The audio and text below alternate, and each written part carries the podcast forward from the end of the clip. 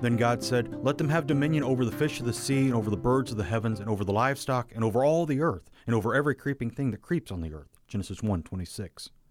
God created man to have dominion over the earth, not to dominate. There's a stark difference. Dominion indicates a legitimate authority be given to someone, such as when a newly elected president takes over for the former president. Domination has no legitimacy.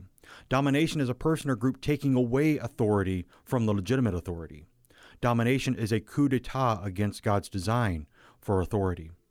God designed the world to work in one particular order. Sin has disrupted that order. Sin has turned godly dominion into satanic domination.